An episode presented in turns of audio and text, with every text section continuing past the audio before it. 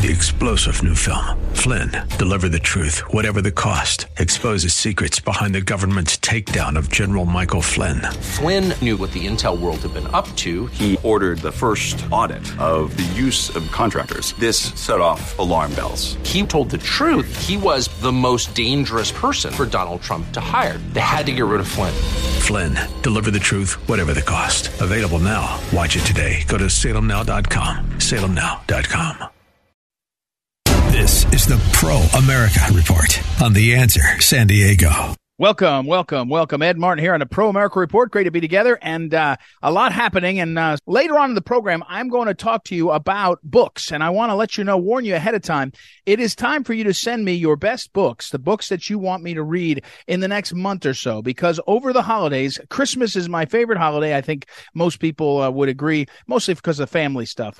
if you talk about my faith, I, would say Easter is my favorite holiday. But in terms of in terms of the uh, uh, the celebration of family and my kids and everything. Christmas is my favorite. I mean, it is so awesome. So, but New Year's and all the time it's downtime. And one of the things during downtime, as we uh, the schedules are lighter, I'll still be doing the radio show and uh, and turn it into the podcast, but I will also have a chance to try to sneak off and read. So send me the books. Send me the books you want me to read. I, I don't mind you sending me uh, ideas of books that you want me to read that are your favorites, classics or something, but also send me new books. If you've got a book or your friend published a book or somebody's self-publishing a book, send me a copy. Uh, so sometimes people can send a PDF and I'm going to read, read, read all, all breaks. So, okay. Um, today, today's wink, uh, today's what you need to know. It's a, it's a good one. It's a good one. And it is, um, it is, I have to tell you, um, I, I saw this story on the AP um, on the Associated Press, which is a pretty good website to see what's up. They they claim they're even handed, but they're not. But um, but still, it is. Um, I go there quite a bit and check things out. And so the the, the coverage uh, is by a, a, a um, AP reporter about China, and it says China. The headline is China won't report asymptomatic COVID cases in a further shift. And it goes on to describe how China is finally emerging from their draconian um, uh, policies on the COVID virus and all around it, and they're having trouble. And there's reports out of Beijing that people are lined up at clinics. You know what? Uh, what um, uh, China did was lock everything down, and most people say, um, and they, I think they tried vaccines. Most people say they haven't been sick uh, as a nation and had to face getting better whether you think it's natural immunity. I've heard Rand Paul speak about this up close. Uh, you know, you get this thing and some people are going to be really, really sick. Some people are going to get better. And it, eh, frankly, some vaccines, if they work at all, don't work for some people, work for some other people. Some people still get it, whatever. I don't know. At this point, I don't trust any of it. But China locked down, locked down for years. And because they have a command control economy where they can make people work and make people go to school and make people do whatever they want, whatever the government wants, the regime wants, they think it's working. I think it's not. And here's where I want to tell you something. I think China's in big trouble. Now, we have to go further and make sure to make the trouble systemic, meaning the problem with China is the regime, the system. It's not the people. But the regime is a major problem. It's a communist regime and it's a major problem. It's not a minor problem. But here's the factors that have shifted dramatically in the last five years. One, we had a president Trump who said we have to put tariffs on China because they're stealing our intellectual property, they're not trading fair, they're lying about it, and we and he did that. Everyone said, "Oh, my, a lot of people said, oh my gosh, you're going to crash the economy." Didn't tariffs worked? We had a president who brought up, hey, wait a second, you guys aren't contributing. You, you want us to sign on to climate deals. We're going to contribute trillions, you say, and you're not contributing all China? And China, with a straight face, says, we're still leaning on the fact that we're a developing nation. We have uh, 1.4 billion people, and uh, we think we're a developing nation like Central African nations. We're developing. Therefore, we shouldn't be held to the same standard as developed nations like China, uh, excuse me, like the U.S. and Germany and others. And because Trump shattered that, we at least the country said, wait a second, why are we doing that? That looks like a payoff. And we're the ones paying. So that was one shift. Because of COVID, we have real doubts about the World Health Organization, the World Trade Organization, the dominance. If you look at the EU, which I told you to do yesterday, and the corruption from Qatar, a nation that looks like they came in and bribed their way through the EU in Brussels and Strasbourg, you can bet your bottom dollar that the Chinese regime is doing the same thing. They love throwing money around. Or say it differently, I don't know that, but do you really think that the Chinese regime, with hundreds and hundreds of billions of dollars at stake, trillions of dollars in their economy, is not going to use that? The, the one of the characteristics of the Chinese regime is that they don't care about Western ethics and uh, and reliability of contracts and deals. It's power they care about. They're good liberals. They're like the liberals. That's what communists are. Communists are just like the liberals. It's not about ethics and rules because that would mean you have a divine rule maker. No, it's just about power. So these are the things. Now here's another one. I got a friend, great friend of mine, who's works for a company. He's a top guy at a company that makes chips or parts of chips, computer chips. And he said over the last 25 years, he spent, you know, 40 trips to China to set up plants. And in the last four and a half years or three and a half years, he's been setting up plants in America and working on the CHIPS Act and other things. And he said, we just can't, we can't rely on China. We Americans have realized businesses that they can't rely on the Chinese regime. If your supply chain relies on a Chinese regime, you're in trouble. And so the important thing that I want to tell you and to what you need to know today is the Chinese regime is on the run. And here's a couple of other ways that's happening. If it's true, which we're seeing that they can't manage COVID, they lied about it. Here's another couple details. The, the Republicans in the House, and they're going to have bolstering from the minority in the Senate, which is Rand Paul. They're in the minority, the Republicans, but the Republicans in the House, they're going to get to the bottom of Wuhan. You can see it coming now. There's enough energy in this country behind finding out what happened. And Elon Musk over at Twitter, he's talking about that Beijing, the gain of function, the phraseology. He's a science guy. And he's saying that's what they were doing here. So we're going to get to the bottom. I think you're going to see people get to the bottom, and that's going to put China on the run. Here's another one TikTok. States are banning TikTok, at least for their government professionals, and the U.S. Congress is taking it up.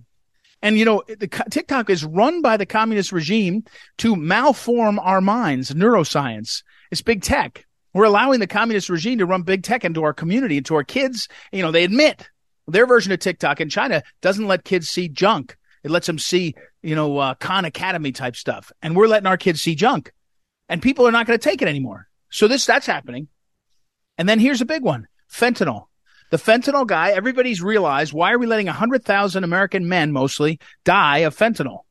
Why would we, why would we address that as uh, we need Narcan, which you should get? I have it in my house. I have it in my car. I have it at my office. If somebody's overdosing and you hear it in the neighborhood, you go give them Narcan. It's a nasal uh, spray and it can save their life, reverses the thing. It's amazing. But why should we have to chase around with Narcan when we could say to China, stop bringing it to our country?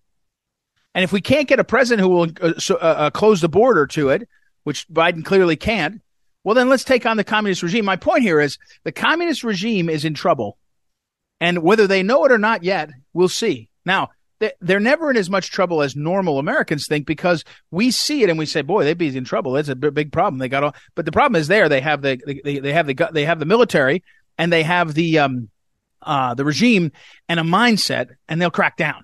They'll just crack down. And so whether you know you can you can picture the image in your head of the of the lone man standing in front of the tank, remember in China, and I think that guy disappeared, right? I don't think we ever, I think it's not like he's, uh, thanked for his service. He's gone. So this is a, so this is a, uh, a communist regime. It's not, it's not messing around here. And so there is, but my point is, and I say this to people all the time in lots of things, whether it's business, whether it's uh, uh public policy, even politics, very rarely are there home runs you just keep hitting singles for a baseball analogy. You know, there's very, very rarely do you come up with the, the one thing that changes everything. Sometimes more likely you do a hundred things that change things in the direction. And over time, you, you start to move in that direction and suddenly you say, wow, that was, uh, you know, I, I look like that little, that little uh, uh, bucket had, you know, just two drops of water. By the time you've done hundreds and hundreds of drops, you got a full bucket. So that's what's happening in China. Their bucket is full and maybe it's running runneth over. And we should continue to do two things. Uh, put pressure on them in the direction of things that matter to us our security our kids safety. And two we should talk about it because there's nothing the chinese like worse than the information getting out there to their own people too to their own people. I don't know if you saw the details. There was a Twitter employee who had been born and raised in China, and he raised an objection uh, as they were silencing voices and censoring. He said, I, "This is not. This is stuff that I, I didn't even see in China." He said, again, I, I don't know who, who, he was or his background, but that's, I think people are looking up and saying, um, uh, let's talk about this kind of stuff because we don't want it to happen here. That's true, but we want the Chinese to be hearing about it and we want the people to hear about it and the presence of the internet and other things, other ways it can get in. Uh, I think it's uh, a problem for them. So that's what you need to know. China, China, the communist regime on the run, on the run. It's good news for America and the world. we'll talk more about it. All right, I got to run myself. Uh, we got a lot to talk about. I'll be right back. Ed Martin here on the Pro America Report. Back in a moment.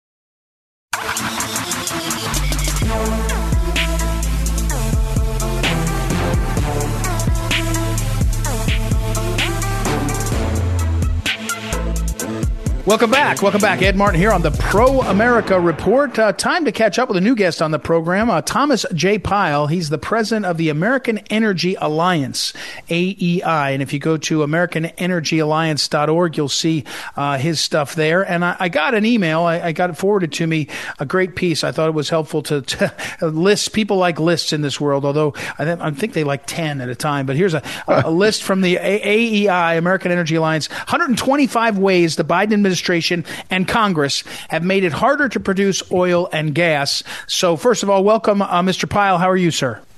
I'm doing great, Ed. Thanks for having me on the show. Well, you're welcome. And uh, the reason I like this is a lot of times I end up talking. I've talked to a bunch of people. Uh, we get into a debate on CO2, and you're talking about this or that, and we could probably talk for a month on whatever they did over in uh, in this uh, uh, climate agreement, where it looks like we agreed to a slush fund that we'll pay into. China agreed to a slush fund that they won't pay into. But we can leave that aside. I want to focus on this list. When you when we people say um, the Biden administration and Congress made it harder, concretely, it's easy to say they drilled less places, but what is it, Congo? That that's like simple. What walk me through? I know there's 125. That's a lot, but what what is it that? What's the mindset, and then how does the mindset end up in the details? Yeah, well, and counting. By the way, we started this list last fall, and it, it's grown from you know nearly 100 to now 125, which just shows you that they have a a a very sort of whole of government approach to demonizing and trying to get rid of the ability to produce oil and gas in this country. Um, and it's it's sort of it's not a big surprise. I mean, uh, Biden and all the rest of the candidates during the uh, campaign tried to outbid each other at how much they hated the oil industry, right? Yeah. Um, and and what they did was, I mean, on day one alone, there were four or five actions, right? Uh, you know, the obvious ones are cancel Keystone. They put a literally put a grinding halt on the, uh, the drilling in the Ar- Arctic Wild Refuge uh, up in Alaska, which was passed by Congress. It was signed into law and passed by Congress. Right. That the administration was supposed to do this, and they said, "Nah, we changed our mind." Um, and so it just has been going on and on and on since the, the, the day he was sworn in. And Congress has been in on the game too. But fortunately, now we have a check on the excesses of Congress, with um, theoretically the Republicans taking the majority in the House. So, uh, we're talking with Thomas Pyle, and again, uh, his uh, his uh, website of his organization is uh, AmericanEnergyAlliance.org. So, is it uh, so? But like, um, you know, I, have got uh, people that say, well, they stopped drilling on on uh, on public lands, right? They stopped. Uh, oh, I know in one exchange where there was they stopped issuing permits, and then the Biden administration said, no, we're willing to issue permits, and people that know permitting said it just takes too long, it's too slow. I mean, is the is there? Uh, let me uh, maybe say it this way: if that's the 125 is there something that changes the dynamic? I mean, is Joe Manchin, can he change the dynamic? Can the Republican House plus the Joe Manchin change the dynamic? Because I think, I think everything comes down to oil and gas prices. Inflation is made so much worse. Uh, building costs so much worse. It just feels like that's the one thing we could do to change it. Do you have any hope? Well, I do. I mean, look, you're right. I mean, Thanksgiving dinner is the most expensive it has been because uh, uh, the underlying increase in food cost is the sustained increase in the cost of, of, of energy because, you know, diesel is how you dig up the ground and and it's how you pull up the crops and it's how you get it from A to B and all that good stuff, right? So um you know Congress can first of all everything that the everything on this list that Congress has done will likely come to an end right? Because the House Republicans aren't going to agree to all this massive spending.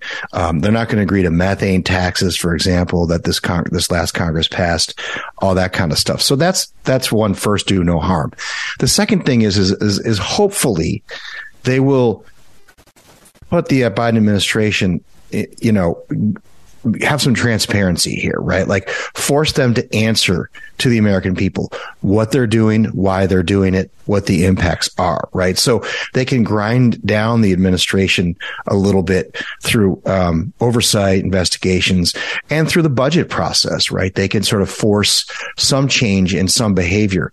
But overall, I mean, the administration is still radically anti oil and gas, and they're going to do everything they can through regulation um, and an executive order to continue this jihad that they have against these resources. Uh, we're again we're talking with uh, Thomas Pyle, um, and he is the president of the American Energy Alliance. Um, do you find over? T- do you find it in uh, again? You know, Rahm Emanuel's w- words echo in my ears. Never let a good crisis go to waste. Um, is uh, or never let a crisis go to waste. Is there allies that develop when the economy changes like this for you, or is it is it just too much, too many parties, uh, too, you know, too much partisan camp at this point? I mean, you know, I, I, the example is a little too glib, but it used to be Democrats that were pro-life. They're not allowed to be pro-life, at least at the national level anymore, the federal level. Um, but but when you have this kind of crisis, do you find that in states that are more likely to benefit, or I mean, and I guess I go here, Pennsylvania, their economy would benefit instantly if there were changes in the policy. So do you end up with some non-Republican allies that grow your, uh, uh, you know, a possible leadership in this setting? Well, I think that you know if you look at you know the, the public is a is a non-traditional ally. I know this sounds a little bit weird but follow me on this. Yeah. When energy prices are low and gas prices are low and things are good they're not paying attention to these issues. When they start to go sour like they have then they start paying attention and then they start demanding accountability. So that's one thing. Too if you look at the last election the republicans actually did well in terms of the popular vote, did really well in terms of Hispanics. And I think that Hispanics are not monolithic. I think that they see these issues with an economic lens and quite, quite frankly, they're a little bit more conservative, so to speak, um, with some social issues. So I do think that uh, we're going to see a steady migration away from Democratic uh, support among the Hispanic community, not at large, but maybe pockets. So there's one there. And and by the way, all of these policies hurt the very people that the Democrats claim that they're trying to help the most, the poor, mm-hmm. fixed income seniors, because these groups of, of people have to pay first for their energy, for their gasoline, uh, for their food and everything else. And so they get hit the hardest with these policies. And the more they recognize who's driving them, I think the more and more you're going to see the working class and the lower, lower middle class um, start to, to migrate away from this this sort of Democrat absolutist anti energy agenda. Uh, Thomas Pyles, our guest president of the American Energy Alliance. Um, Thomas, I, I, need you to solve a problem for me. For years, my wife has said this, and now my kids say it. I'm driving my kids to school one day. They were behind an electric car, and my son says, "Dad, where do they get the electricity from? Don't they have to get oil and gas to get the?" He didn't say oil and gas. He said, "Don't they have to get it from somewhere?" What's the reality of that? I mean, we're told so often that these electric cars are such a big deal, but what? I mean, where do you get the electricity? Right? Well, I mean, you plug in your, it depends on where you live, but if you plug it in, you get it from the, the generation mix. And we still produce about, you know, 20% of our energy from electricity from coal. Um, and we get at least 30 plus percent of it from natural gas. So yeah, you're basically driving around in a fossil fuel charged vehicle. You might feel good that you're not driving a, a gasoline powered uh, vehicle, but you're not doing much in terms of changing the way that the, the energy mix is. Quite frankly, they're not reliable they're they're catching on fire everywhere.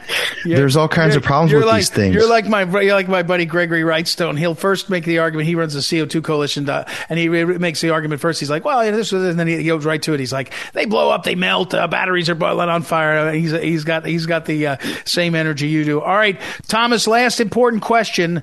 USC. Uh, I, I I got down in my notes. You're a USC graduate, so this is serious business. I mean, possible national championship. We could get into the playoffs. How are you feeling? Uh, it's been a long time coming. Uh, I'll tell you, it's been. I'm a Bills fan too. Uh, oh, okay. for, for, the wow. NFL. Yeah, so that's, that's I've been in the wilderness for a very long time. wow. All right. So uh, Notre Dame versus USC. What's you gonna you gonna pull that one out? Fight on, go Trojans! I think we're there. I think we got it.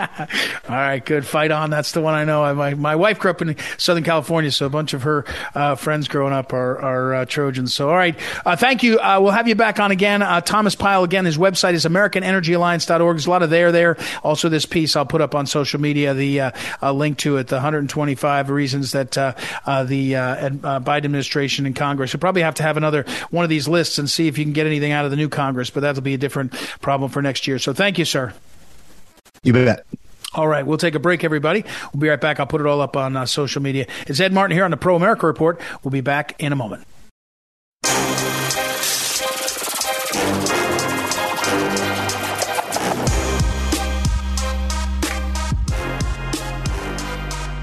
Well, welcome back. Welcome back. Ed Martin here on the Pro America Report. Uh, my next guest is Daniel Greenfield, and he is the Shillman, uh, Shillman Journalism Fellow over at the David Horowitz Freedom Center. David's been a frequent guest on this program. Uh, great place and a great man. David Horowitz Freedom Center. Uh, Daniel's an investigative journalist, and in particular has focused on the radical left and Islamic terrorism. But it was a recent piece, uh, uh, excuse me, Daniel, that. Um, you wrote uh, that uh, caught my eye, and I reached out. It, this it's this piece about uh, the book publishing. Um, you know, we have a lot of. Uh, so the title is "The Ex-Nazi Corp Behind Anti-Racism is Buying Up Book Publishing," and we go into this. But the power of publishing, even though we all do lots of other stuff, is still very, very powerful. Walk us through what you're talking about here in this piece, please you know, we often hear about particular book titles. Um, we hear about personalities like Ibram X. Kendi who pushed the whole anti-racism concept uh, to the point that it's become dominant, which is the idea that, you know, everything is either racist or anti-racist. Um, there's Robin DiAngelo's white fragility. This has pushed white privilege very much into a dominant space. Uh, Ta-Nehisi Coates has uh, become a powerful cultural figure, we don't really pay attention to where a lot of this is coming from. Um, we see different names on the book spines. But actually, the reality is this is coming from uh, Penguin Random House, which is the world's largest book publisher. And behind uh, Penguin Random House is a German company called Bertelsmann, which actually has gobbled up American publishing, international publishing to a massive degree. Pretty much just any uh, company you can think of, um, any traditional company, you know, Doubleday, Ballantine, Penguin, Crown, Viking, Putnam, Bantam, those are all different ways, Golden Books, are all different ways of saying Bertelsmann. You don't see Bertelsmann on the books that you buy, but they're the ones who actually control it. Uh, their CEO, a guy named Markus Dohle, is actually the guy who's running Penguin Random House, and now they're trying to buy up Simon and Schuster, which would completely uh, take over American publishing comprehensively. Uh, they would dominate hard, the hardcover market by something like uh, 40 to 50 percent. They would effectively control book publishing in America, and they are aggressively pushing wokeness um, in a massive way. Now, one of the uh, things that we really don't know is that American publishing has largely doesn't exist anymore. Uh, they're subsidiaries of foreign companies uh, like Uh, which is a German company, Hachette, which is a French company. So much of this wokeness is being pushed by foreign companies. There's basically is Simon & Schuster is really the last major American publishing company. If um, Bertelsmann succeeds in buying it, there will effectively be no American publishing companies, and that means that these companies are pushing racial hatred, they're pushing wokeness, they're pushing sexual materials into schools, and they themselves suffer no consequences from it because our society is damaged, our families are damaged. It does not affect them. Hmm. Daniel Greenfield is our guest, uh, speaking right there. He's a journalism fellow over at the David Horowitz uh, Freedom Center. If you go to frontpagemag.com, all, the writings are there.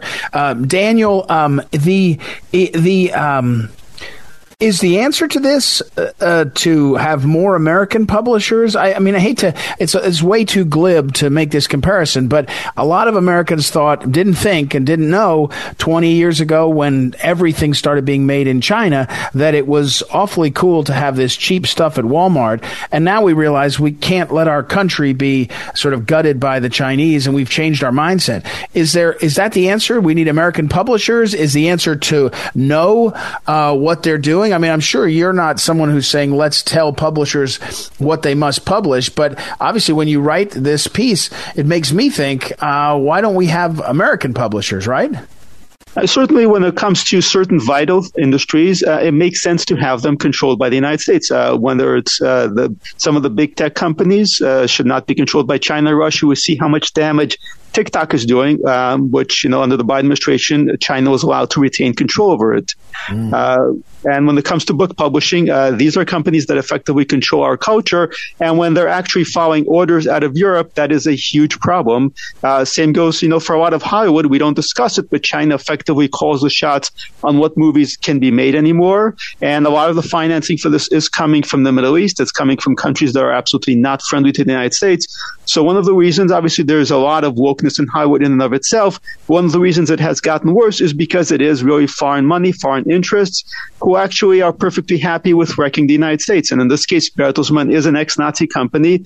Uh, it does not it is not favorably disposed to the United States, and it seems to be perfectly happy to just push the worst, most toxic, most destructive messages uh, into the United States. And this is something that we need to check. And beyond that, we have a concentration of power in a handful of companies, whether it's with tech. We've seen this with Amazon and Facebook.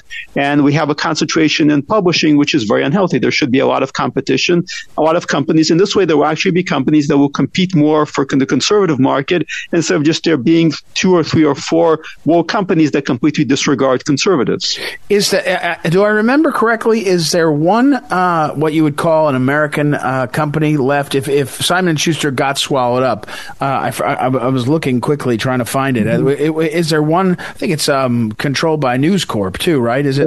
Uh, yeah. Also, Harper Collins is controlled by News Corp. You know, obviously the Murdochs were originally Australian, but that's a complicated question. Anyway, Harper Collins would this point really be the only American company left. And and they're not that big, right? I mean, they're not. I mean, they're big enough, but they're not. The, they're not the. They're a lot smaller. Yeah, yeah. So again, back to the. Um, is this a is this a uh, something that the government should get involved in? Is this something that I mean? I, well, let me tell you, on the conservative book publishing side, of course, you have small, you know, very small, but uh, comparatively to the big ones like Regnery and all. But uh, you know, the the uh, Al Regnery, one of the founders, I think is son mm-hmm. of the founder of, of Regnery, started his own nonprofit uh, publishing uh, book company because he was trying to get conservative titles. I mean, it doesn't work very well because you can't get the reach. but is that where we're headed, or do you think we need to have the government involved? What, what do you think the next steps are? So, I mean, the DOJ got involved, and in this case, they actually secured at least temporary victory but yes, I think the government should break up certain monopolies, certain companies, especially foreign ones that are effectively in control of our economy.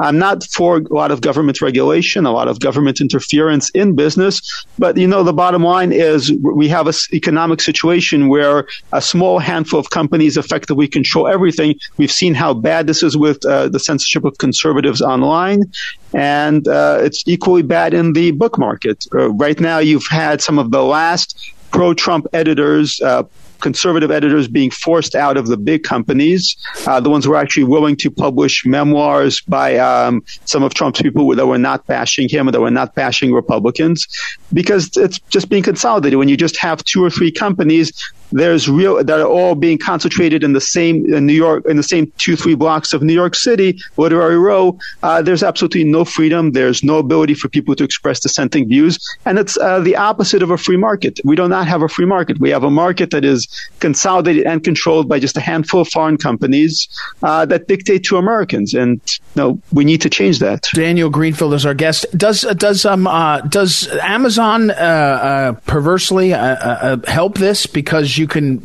write a book and publish it on in a smaller shop and get access to the market? Does it? Do you think that contributes to uh, helpful or, or not so much? So uh, there's certainly that option. You can just uh, go out there. You can uh, promote your own book. You can self-publish. It's something a lot of conservative authors are doing, and Amazon is helpful in that regard. But again, Amazon dominates the book retail market to a massive extent, and they are unfriendly to conservatives. So a lot of the time, you just write a book, and it's fine, and Amazon doesn't notice you. And then suddenly, Amazon notices you, and you are completely cut off. So it's basically the same problem. I see. I see. That's I see that. Okay. Well, it's um. So, are you hopeful? I mean, DOJ, you must like the decision, but I heard you say temporarily. Is there is there a way that the lawyers for uh, uh, Bertelsmann and and, and uh, Simon and Schuster go back and restructure the thing and it gets through? Bertelsmann certainly wants to keep fighting. It is optimistic because so many of these huge uh, monopolistic decisions in the past the DOJ failed to block, beginning with the Clinton administration, which sold out to Google, allowing Google to basically take over online advertising. And the win record has not been good under the Trump administration. The DOJ tried to fight the good fight. They lost too many times. Uh, so this is actually, uh, this does make me optimistic. I think it's one of the things that Democrats and Republicans are starting to both get around to the idea that these huge companies are crushing us. Uh, they're defining everything about us, and we have absolutely no power and no control in the situation.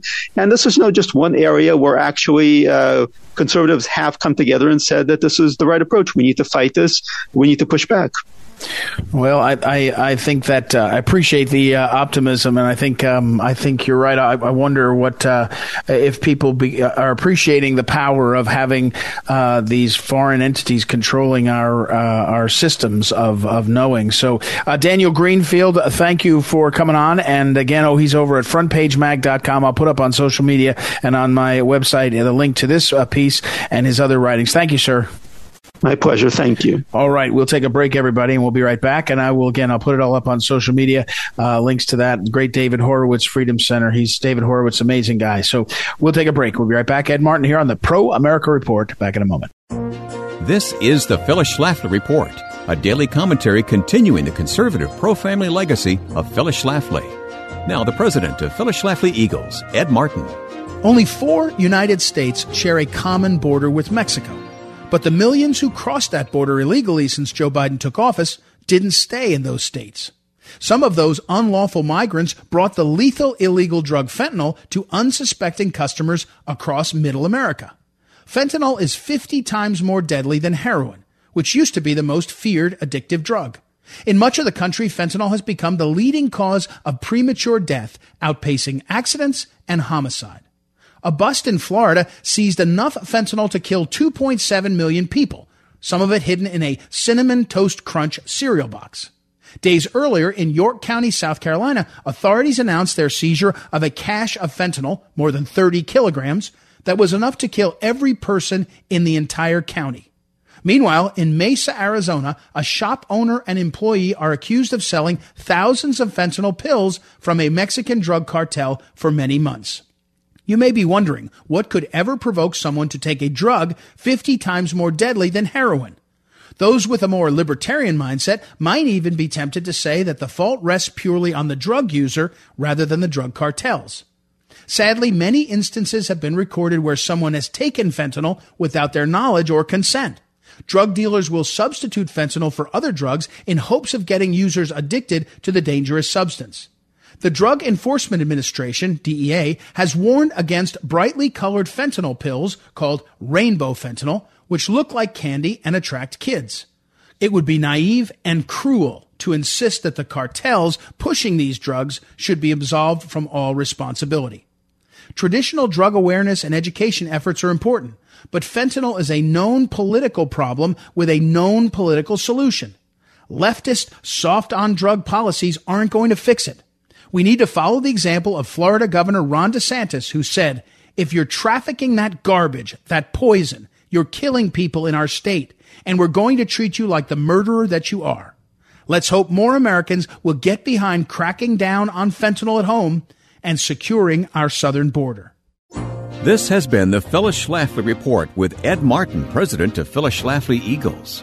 American citizenship should never be taken lightly. That's why you need to go to phyllisschlafly.com and be part of the dialogue on the need for border security and an accurate census, the travesty of sanctuary cities, and voting rights for illegals. Voice your opinion at phyllisschlafly.com. Thanks for listening and join us again for the Phyllis Schlafly Report.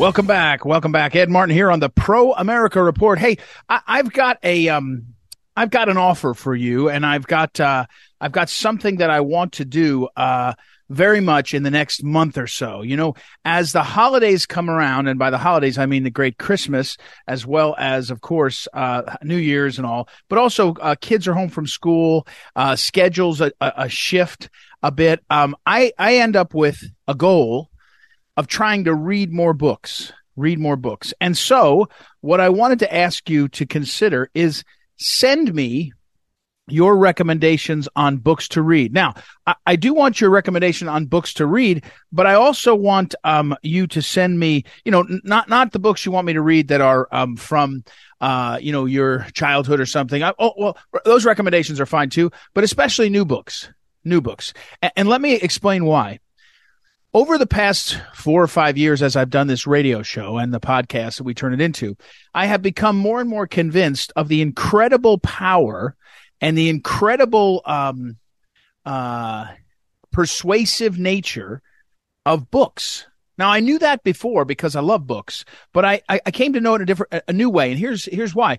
A lot of publishers, the ones that I really like and respect, and I'm going to go through a few of the names, um, they're being creative about the books they're publishing right? They're publishing shorter books, longer books, different authors. They're uh, using the ebook format and audiobooks a lot. And there's just an incredible number of authors. And when someone, and I encourage you, if you think you're an author, if you're saying I might have a book in me, when you go to write a book, it, it sort of forces you to clarify what you think. And it's always, always helpful, in my opinion. Helpful for the writer, helpful for the reader. It doesn't make it easy, by the way.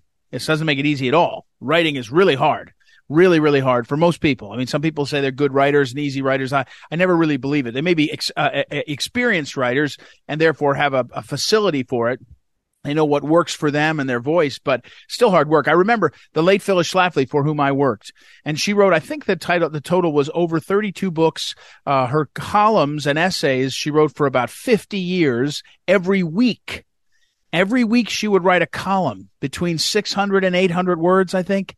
And, and when she would write them, I would see her working on them on Sunday night for present, presentation to the editor and the publisher on Monday. And she would just talk about how hard it was to write in, and get ready for going forward. Get, you know, looking forward. And so I just want to encourage you. And so here's a couple of the authors. Uh, you've heard me talk to uh, the guys at Regnery, Regnery Publishing, which is a part of Salem. And there's a guy named Tom Spence, who is the top guy over at uh, Regnery Publishing. And he's talked to me. We had a long conversation, uh, I don't know, six months ago about how powerful and how different the industry was for him. Uh, and he'd been in the industry for decades, seeing what was really working, meaning what people wanted to read and in particular, uh, he works with um, Regnery, which is uh, owned by Salem Media. He said the the uh, the titles that were about uh, uh, Christian, uh, not just apologetics but politics, were having a real interest. Anyway, wonderful guy, fascinating guy. Regnery's over there. Al Regnery, who's I think father or grandfather, founded Regnery, and Al ran it for a while. He started a nonprofit with another guy named Eric Kampmann, and and those two guys call it it's it's, it's a nonprofit because they're being creative about how they can get the system to work. They're not in it. They're both at the uh, sort of um, latter part of long careers in the business, and it's called Republic Book Publishers, and it's been fascinating. Um, it's got a book. It's got a book. Um, Brandon Weichert on space is over there. It's been he's been an, an eye opener for me. It's all he's. They also have uh, in their Republic Book Publishing. They have um, the lieutenant governor of North Carolina has got his memoirs. Hey, extraordinary. Anthony, Anthony, Anthony Ziccardi over at Post Hill, publishing creative guys. Uh, Humanix, you know, Humanix has published a bunch, especially of uh, David Horowitz and then creative. Tony Lyons, he's one of the guys that I've listened to a lot on my show and he's at Skyhorse, of course, and on and on and on. There's a bunch of, there's a lot of them. There's, uh, there's, a, one, a publisher, Perucci, uh, Perucci Publishing, a fascinating book. So, and, and you go on, uh, my friend Floyd Brown over at Liftable Media, he's published books out there. Um, you can make a list, and especially, of course, the famous ones. You've got um, Kimball, Roger Kimball at uh, Encounter. Adam Bellow runs Bombardier, um, and you know you could go on and on and on. And, uh, Sophia Institute. I'm looking at my list. Sophia Institute Press has been extraordinary. Moody Press does some great books. But my point is, you send me my pre- present my proposal to you is send me your recommendations. If you have a book, and and uh, and let me say this: one of the greatest things that's happened in the last ten years is the ability for people to self publish. Now, I tend to think you self publish best when you have editors that join you in the process, right? And and so you're not just you writing it, you put it together, you put it on, you know, uh, a self publisher. You got to have people that will critically look at it, but it doesn't mean it has to be people in the industry that dominate the industry, you know, and or did in the past. It's shifting, and it's been great. So if you have a book recommendation, you know someone that has a book, send them to me. Send the book titles to me. Send a copy if you've got a copy or, you know, if you can. And I will, I'm going to try to read a lot of books. And in the beginning of the new year, I'm going to lay out a plan for the first maybe six months of making sure that we are interviewing great authors. And by great authors, I mean authors who worked hard to publish their books. They may be great books. I'll see, but it's it's very very important and very American and very special for us. Uh, I re- was reminded uh, Ronald Kessler, who's a, a prolific author, um, has been on the show and has been talking about how uh, big media is dominated by a certain number of booksellers, and that that's is what it is. But sometimes they're not telling the truth. Uh, and I think we have more and more. If we're going to doubt the fake news, what the big media has done with fake news on cable TV, on uh, on, on, network TV. Eh, you you got to look closer at uh, the publishing and big media and what they've been telling us for a long time. Um, you know, Robert Kennedy Jr. in his books on Fauci and COVID has done more to lay wide open the corruption of science and scientific publishing, both. So there's a lot there. So send me your books. Send me your books. It's my project for the next four or five weeks as we head into a new year and uh, as we're in a new year. So uh, do that, okay? All right, we got to run. Well, thank you as always to Noah Dingley, uh, Ryan Height, our associate producer, who's been filling in some too. And uh, thank you. And uh, please reach out and send me your titles. Uh, ed at phyllisschlafly.com. I've told you before, and also through our website. Have a great day. We'll be back. Ed Martin, Pro America Report.